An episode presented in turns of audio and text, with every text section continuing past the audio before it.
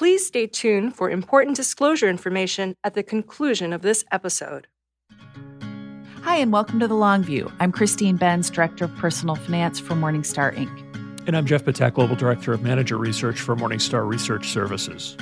On this week's episode, we'll feature some of our favorite clips from interviews we've done with financial planners, advisors, and retirement researchers over the past year. In next week's episode, we'll include some of our favorite excerpts from our interviews with portfolio managers.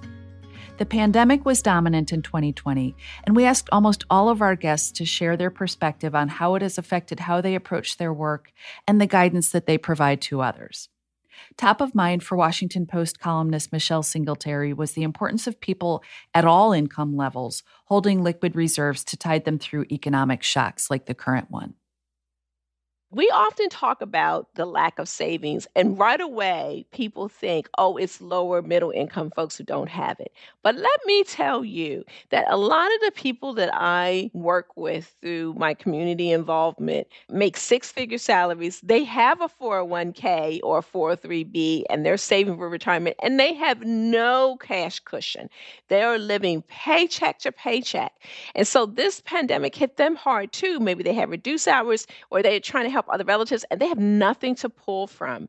And so it's so crucial to have that emergency fund at all income levels. And it's sometimes harder to persuade people who are making good money to save because they've got this fat paycheck that is, you know, for the most part covering everything. And they don't feel like they need to put aside money in an account that's not earning anything.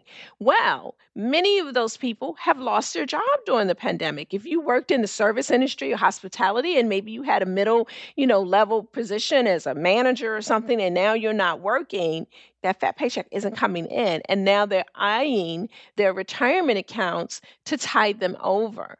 And so I'm hoping that they get the message that no matter what you earn, you have to try to save something. And obviously, if you don't make a lot, that's harder. But if you make good money, you need to use this pandemic and what happened as a wake up call that you need to make sure you have a cash cushion, even as you're saving for retirement and investing, that you still need to have liquid cash so that you don't have to tap those portfolios before you're ready you know, in your retirement years. Because if you had to tap them now and the market's down, you know, that's heartbreaking that you would have to tap that money.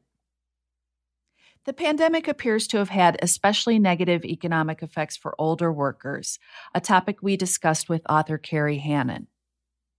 So, a lot of your work over your career, Kerry, has been around how midlife and older workers can continue working, continue to have fulfilling careers. Let's talk about how older workers have done during this pandemic in terms of simply hanging on to their jobs. The early data would indicate that they have been kind of a hard hit cohort through this period.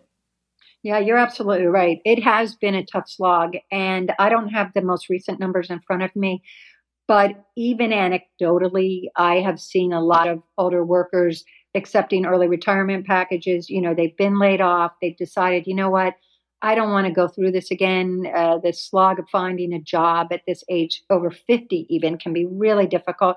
We saw this in the Great Recession in 08. It was, you know, really takes so much longer for someone who is in, in this age cohort to land a job again. It doesn't mean they can't. The jobs are there but it does take longer and as employers are really battening down the hatches and tightening things up and you know having to do lots of cost cutting because of loss of business and especially um, small businesses certainly have had this issue so i find it troubling because this is not a good thing at all because with longevity the big focus that I've talked about for years is you've got to plan for working longer. If anything, you need to stay on the job as long as you possibly can because you know we have no idea what the medical costs are going to be at end of life for us and we do have these quote bonus years but this longevity that you're going to at 65 you can definitely do something for another 10 or 15 years our generation and this uh, the, the boomer generation is really no one's been here before no one has seen this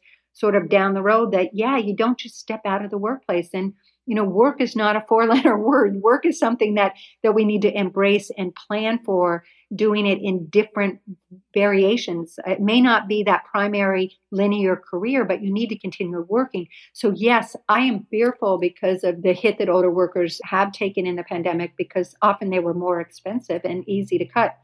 So, I encourage people to not give up and to try to find ways to stay in the workplace and hopefully, you know, we'll turn this corner here and look for some of the bright lights and the opportunities that we are seeing from remote work we discussed retirement planning and portfolios at length in our conversation with retirement researcher Wade Pfau. We asked him to explain his assertion that a 4% initial withdrawal rate is untenable for new retirees. Well, there's a number of factors. People are living longer, and the 4% rule ignores taxes. It assumes investors are not paying any fees on their investments and so forth. But the biggest driver for what I'm talking about right now is the low interest rate environment low bond yields mean low bond returns in the future. And there's not really any controversy about that. It's a very close mathematical relationship. If interest rates don't change, today's bond yields will be the bond returns. And then, of course, if you're holding bond mutual funds, well, if interest rates go up, you're going to have capital losses, which make things even worse. Or vice versa. If interest rates decrease further, you have capital gains. But effectively, future bond returns are going to be very close to today's bond yields. And that means spending from bonds is going to be lower mathematically. And for the 4% rule, it's just based on US historical data where we've never seen interest rates this low. The one time we saw, like, for example, the 10 year treasury yield fall below 2% was just very briefly in the early 1940s. So if you were just trying to fund retirement with bonds and starting in the early 1940s, you'd be looking at about a 2.5% withdrawal rate for a bond portfolio. But for a diversified portfolio, stocks came to the rescue of bonds in the early 1940s because this was now after the Great Depression. And stocks were undervalued, going back to that Shiller analysis. stocks were undervalued in the early 1940s. And so the long term prospects for stocks were much better at that point. And they did come to the rescue. And for a diversified portfolio, the 4% rule survived in the early 1940s when it's the only time we saw interest rates low like today. But today we're dealing with this high valuation environment, although less so now. Weeks, less so now. and historically low interest rates, lower than the 4% rule ever had to be tested by. And so it's not as clear how stocks can come to the rescue of bonds so you're really starting from a position where the 4% rule is under a lot more strain. And it's really sensitive to market returns. Like if you just take historical average data and plug that into some sort of financial planning calculator, which is kind of the naive approach that still gets used today, that will be assuming you're going to have 5 to 6% bond returns in the future. The 4% rule looks like it's going to work 95% of the time. But if you just lower returns to account for lower interest rates, and because of this idea of sequence of returns risk, it's even if interest rates normalize later to their historical averages, that's kind of too late if you're retiring today. Based on those kinds of projections, you're going to be looking at the 4% rule working more like 60 to 70% of the time and that's usually not the amount of safety people want. That if you want that kind of safety of at least getting your strategy to work 90% of the time, the lower interest rates are going to push you towards something like 3% being a lot more realistic than 4% as a sustainable strategy in a low interest rate environment. Financial advisor Jonathan Guyton has done extensive research on the topic of flexible withdrawal rates in retirement. We asked him how that would work in practice how do you inculcate your clients in a flexible withdrawal approach when perhaps many of them are accustomed to thinking of withdrawal as sort of a straight line type of rate? Right, right. Well, you know, it's funny because I think one of the things that has helped me the most is that my full time work is not as a researcher or a writer or anything like that. I'm a practitioner. And so I get the chance to have retirees teach me and teach my colleagues what it's like to actually put this stuff into practice. And then we can adopt the way we implement things in a way that matches their behaviors, their lifestyles, and the emotions that affect their decision making. So, you know, when you think about someone who is, we'll just make up a little scenario here. They're 65 years old and now they're going to retire.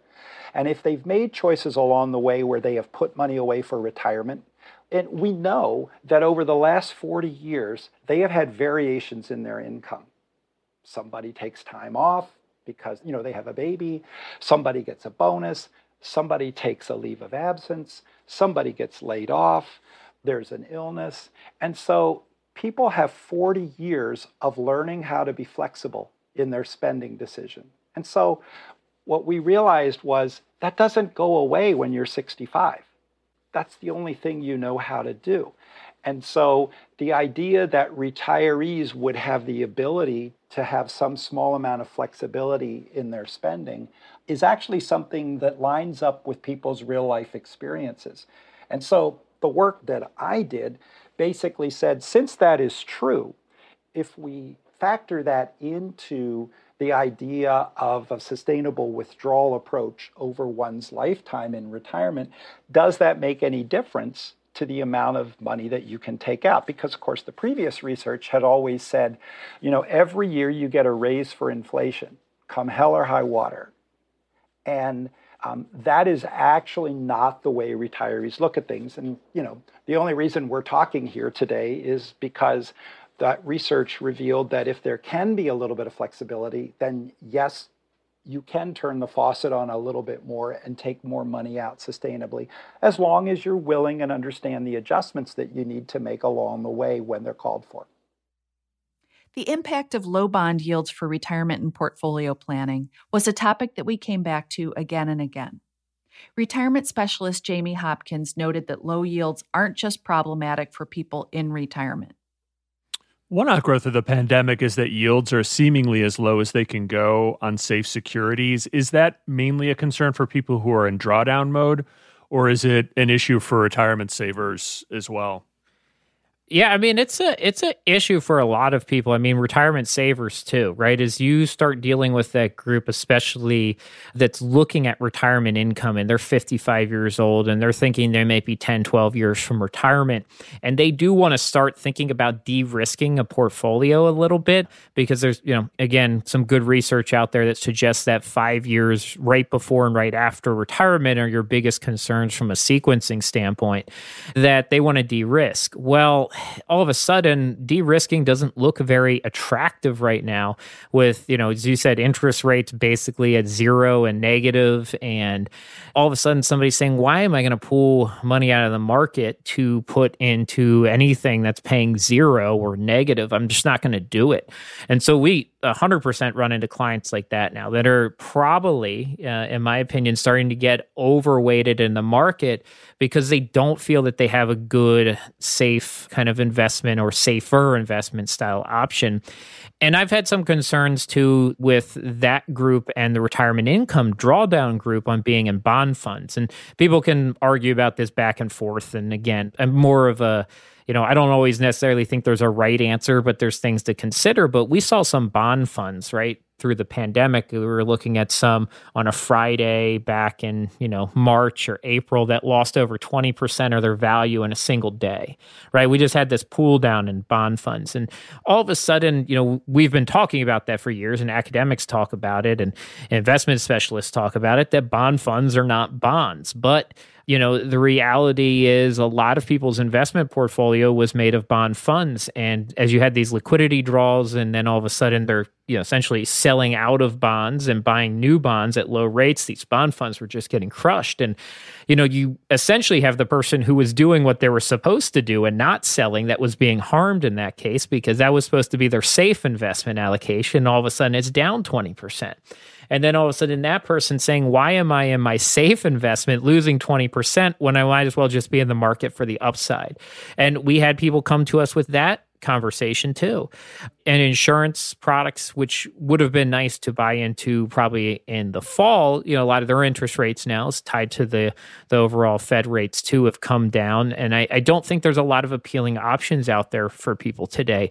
And that's a true challenge. Where are you going to be properly allocated today if you do need returns either you're still saving or your returns from uh, income generation drawdown perspective. Many retirees rely mostly or even exclusively on Social Security for their living expenses. But the Social Security Trust Fund was under stress even before the pandemic. We discussed the topic in depth with Mary Beth Franklin, an investment news columnist and an expert on Social Security. The latest report from the Social Security trustees indicates that the Social Security Trust Fund will run out by 2035 if no action is taken to shore it up. And that doesn't even take the pandemic into account. So the question is how concerned should we be about the health of Social Security overall? Well, that's a great subject to bring up, Jeff. And you are correct. The latest Social Security trustees report was compiled before the pandemic. So it essentially said the combined old age survivor and disability trust fund would run dry around 2035, which is the same estimate as the previous year. There are other think tanks that watch this closely, and they said, mm, no, probably it's going to be a lot sooner than that, possibly by the end of this decade, 2029. Why is that? A recession has a severe impact on the Social Security Trust Fund for three reasons. One, those payroll taxes that we pay with every paycheck is what funds Social Security. The money is specifically earmarked to fund Social Security. When you have 40 million people out of work, they and their employers are not paying FICA taxes. So less money is going into the trust fund. Also, when you have a severe recession, you may have many people, like we talked about at the top of this podcast, 62, 63, 64, who may have lost their jobs. And they decide they need to claim their Social Security benefits earlier than they had planned. So more money is coming out of the revenues as well. And higher income retirees pay taxes on a portion of their Social Security benefits. Maybe if their income is down because they lost a job or their investments are down, they might not pay any taxes on their Social Security benefits. And then the final step, the Federal Reserve had stepped in to basically lower interest rates to zero to keep all the credit markets running. But that also means the securities where the Social Security Trust Fund reserves are invested are earning less money. So it's a, a quadruple whammy, really, against Social Security Trust Fund. The problem, however, is still the same that the way to fix it is either to get more money into the system or take less money out in the form of uh, restructuring or reducing benefits or a combination of the two. The thing about the Social Security Trust Fund is since about 2010, our last recession, there was enough money prior to that from just ongoing FICA taxes to pay all the needed benefits. Around 2010, when we had a recession, we needed the money from the Social Security FICA taxes and money from the interest that was being earned on these securities to pay the benefits. But we weren't actually tapping the non interest reserves we're expected to start tapping that excess money that's being built up over the last 30 years next year. And by 2035, if Congress does nothing and the reserves are depleted, there would be enough money from ongoing FICA taxes to pay about 79% of promised benefits. Now, none of us is going to be satisfied with 79% of promised benefits it would essentially mean a 21% across the board cut in benefits for everybody. Everybody who's getting benefits. Now, nobody wants to see that happen. And I doubt Congress wants to see that happen because they know that old people who receive Social Security benefits tend to vote in higher numbers than the rest of the population. When this happened back in 1983, and I will add that I was a very young reporter for United Press International back in 1983, and I covered the Social Security reform legislation back then. And what they decided was let's institute some changes, like let's gradually increase the full retirement age, which at the time was 65, to 67. There was a huge outcry. Oh, this is horrible. You can't change it. Well, that was nearly 40 years ago. And that part of the legislation has not been fully implemented yet because people born in 1960 or later whose full retirement age is 67, that doesn't kick in until 2027. Congress gave us more than 40 years to get used to changes like a higher full retirement age and taxing some Social Security benefits for the first time and a few other changes like that. The sooner Congress steps in to make needed changes, the easier it will be for the population to adapt. And I like to be the optimist and say, if you had asked me in January 2020, could Congress get together to agree on anything? I would have said, no way. But as a result of the pandemic and the crisis, we saw that in a crisis, our lawmakers actually can work together. And that does give me hope that Congress will address the shortfall of the Social Security reserves as soon as it gets the COVID problem under its belt, because it has demonstrated during this recession how incredibly valuable the guaranteed income of Social Security is and why it's imperative that they fix it for current and future retirees. During the course of the year, we had several conversations about what might be referred to as financial life planning, aligning financial resources with bigger picture objectives and values. We asked financial advisor and author Tim Maurer about whether the pandemic was giving people the opportunity to think more deeply about their lives. Well, just experientially, I feel like it has. I feel as though the pandemic has taken all of us to a place where we are more attuned to the deeper matters of life. And, and maybe it's just because we're all experiencing pain at various levels, Christine, but I think that it has just simply taken us to a deeper place in life. We're asking those bigger questions that when everything is just going great, we don't have as much of a tendency to ask. So people are going down a few layers as opposed to just looking at things on a superficial level. So they're not just looking at portfolio returns, even though that might have been one of the first things that just scared them to death in the in the middle of, of March when the market was going crazy. But it's now leading to some of those deeper questions. And I, I do indeed believe that financial life planning is one of the best ways for people to navigate those types of big life questions and decisions. Financial advisor Lazetta Rainey Braxton corroborated that the pandemic had changed the types of conversations that she was having with her clients. What we're seeing now is people really are allowing themselves to dream even more. With financial planning, we like to say, let's put everything on the table and we can decide based on what your goals are, your values are, and the trade offs of what should come off the table and what should be added on. And so now there's a heightened appreciation for life. Uh, with this pandemic, people are thinking about what really matters to them. And we're seeing that they're living into their financial plan. They've been great savers, been very prudent with their finances, and now venturing a little bit more in terms of reshuffling what's important to them, whether it be buying a second home or investing in, you know, a startup because a lot of innovation happens during crisis. And a lot of people don't think about that. But when things are tough, that's when you are most creative oftentimes. We discussed aligning goals with financial resources at length with financial advisor and author Carl Richards, whose sketches impart complex financial concepts in an easy to understand way. So I wanted to ask you about one of your famous sketches. And for our listeners who aren't familiar with your work, I think that they can readily find it online. But they sort of look like napkin sketches, and I hope you don't take exception to that. But they're very effective in their in their simplicity. It's basically a Venn diagram.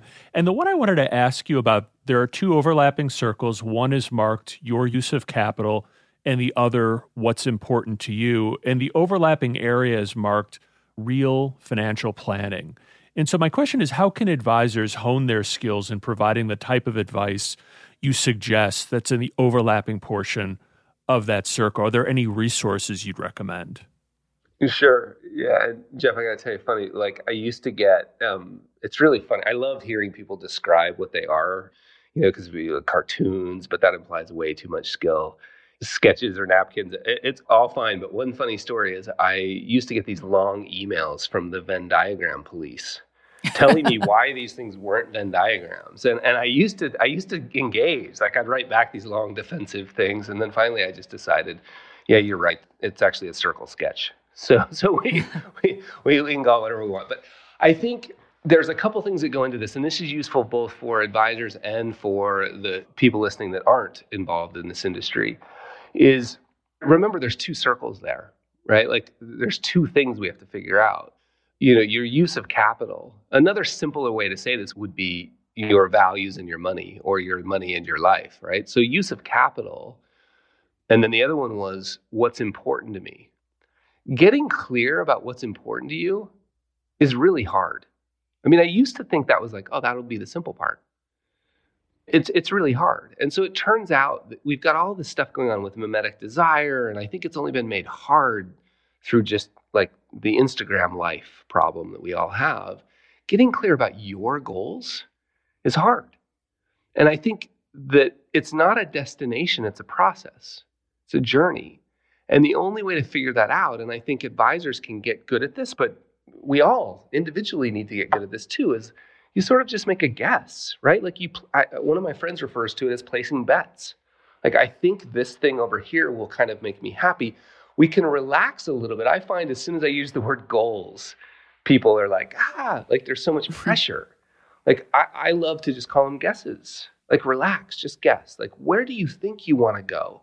We place a little bet that way all right, we take a step. And when we take this new step, we start aligning our use of capital to help us get that direction. Let's say we think that it's important that we educate our, we provide an Ivy League education for our kids. I don't know, I'm making something up. Like, we think it's important that we take that trip five years from now. Like, we think it's important that we retire. Whatever it is, we make a guess. We take, we start moving that direction.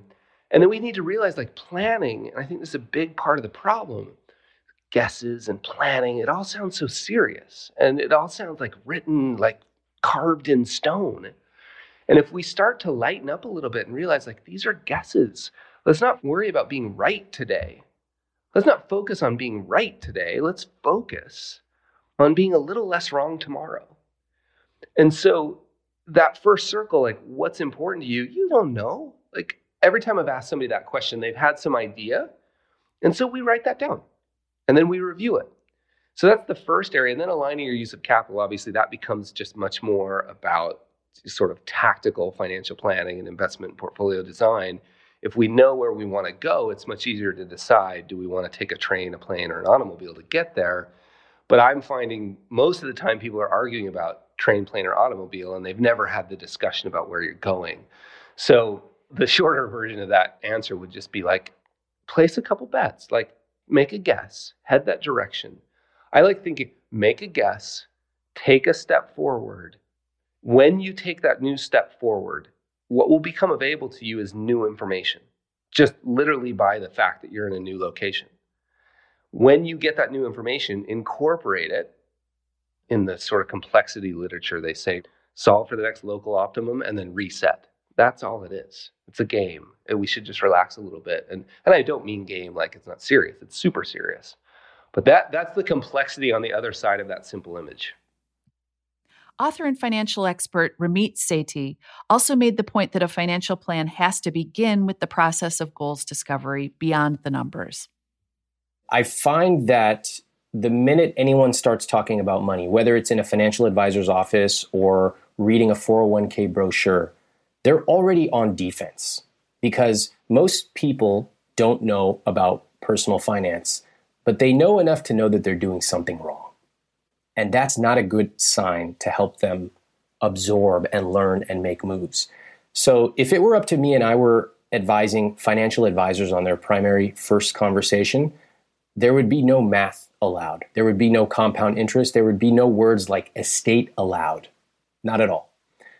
The questions are human questions that you might ask your children or your friends or parents.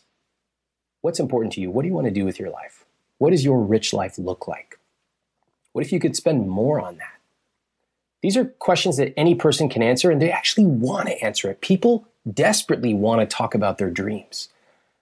But until we get that down and set some foundational context for what their vision is of their future, then no amount of interest rates and returns and expense ratios are going to matter. And I can tell you that uh, many of us have experience with people who end up in their 60s, let's say. They have some money, but they have no idea what to do. No idea what to do with it. They saved and they did all the right things, but they forgot the most important thing, which is to have a reason why. I remember uh, I was having dinner with somebody in their 60s, and I asked him, if you could go back and give yourself advice in your 20s, what would you tell yourself? And he thought about it for a second and he said, save more. I would have saved more. And I happen to know his financial situation. He's done fine, he has money. I said, if you'd saved more, what would you have done with the extra money? You've got money now. What would you have done with some extra? And he looked at me stumped. It is reflexive, it's almost religious in our culture to save money. Now, that doesn't mean we do it. There's just words around, and there's all these commercials out there telling people save and invest in 401k and this and that. Doesn't mean we do it. But what we lack is asking people why. What do they want to do? And pushing them on it, not accepting the first typically lazy answer I want to do what I want when I want. Well, what is that? When you get into that, then suddenly people are much more receptive to these foundational concerns of retirement and tax advantaged investing, etc. Finally, we asked author Brian Portnoy to discuss whether some financial advisors are well equipped to have these sorts of conversations with their clients. You alluded to it before, but there's the potential for a skill mismatch. It's possible that some investment advisors who are very much at home discussing things like, you know, bond convexity or Sharpe ratios or maybe Roth conversion, stretch IRA, you name it, are less mm-hmm. comfortable sitting down to discuss their clients' aspirations. And so, you know, based on the work that you've done with advisors and the conversations you've had, how do they sort of skill up or evolve as they'll need to in order to stay relevant to these clients? Yeah, that's a good. It's a really good question. And there's, I mean, Jeff, there's a sample bias in who I talk to, because I'm not you know, I'm not interested in converting. I'm more interested in selling Bibles. So if someone wants to be a stockbroker and they think all of this financial coaching stuff is goofy and silly, um, that that's totally fine. I'm not going to try to convince them to be somebody that they're not. The challenge is neither the hardcore broker who just wants to be wheeling and dealing in the market, nor is it the financial therapist who, you know, literally and figuratively puts their clients on the couch to talk about deep seated issues. It, it's everybody in the middle who is, in one way or another, pursuing something called goals based wealth management. And to, you know, Christine's point or question just a moment ago, you know, that phrase, quote unquote, goals based wealth management was sort of invented by some big wirehouse firms who wanted a different wrapper for the same old sales jargon. So if if an advisor is interested in talking with their clients about bond convexity and you know particular diversification strategies or sector rotation, I think number one there's a decent chance the client has literally no idea what they're talking about. I don't know many individuals who go to a financial advisor because they basically want a pocket portfolio manager. Maybe some do, but that doesn't seem to be the case in my experience. And that's probably even more true from a generational shift perspective. Um, I think that's more of an old school way of thinking about things. Bottom line, there are going to be some people who, you know, pursue a deeper, more sophisticated conversation about goals and objectives and there are going to be others who just kind of use those as you know placeholders to sell the right products. And i'm not trying to make it sound like one's wrong versus right. I mean i, I have a preference obviously but i think authenticity is absolutely critical in all of this. To me the modern advisor is aspirational adaptive, and authentic. They have an orientation toward growth. They're not just in a legacy business. they're willing to accept that the world is unpredictable and they're going to change with things.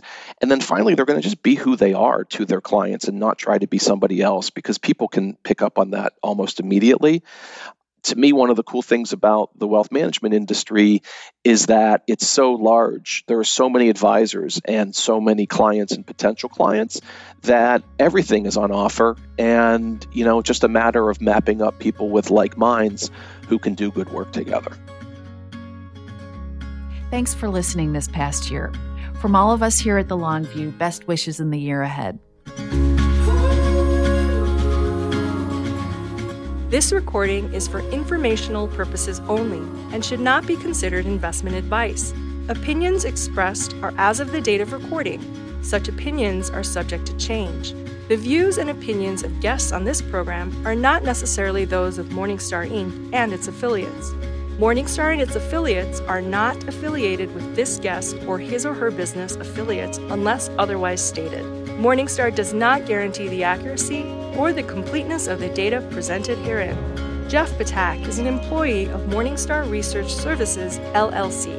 Morningstar Research Services is a subsidiary of Morningstar Inc. and is registered with and governed by the U.S. Securities and Exchange Commission. Morningstar Research Services shall not be responsible for any trading decisions, damages, or other losses resulting from or related to the information, data analyses, or opinions or their use past performance is not a guarantee of future results. All investments are subject to investment risk, including possible loss of principal. Individuals should seriously consider if an investment is suitable for them by referencing their own financial position, investment objectives, and risk profile before making any investment decision.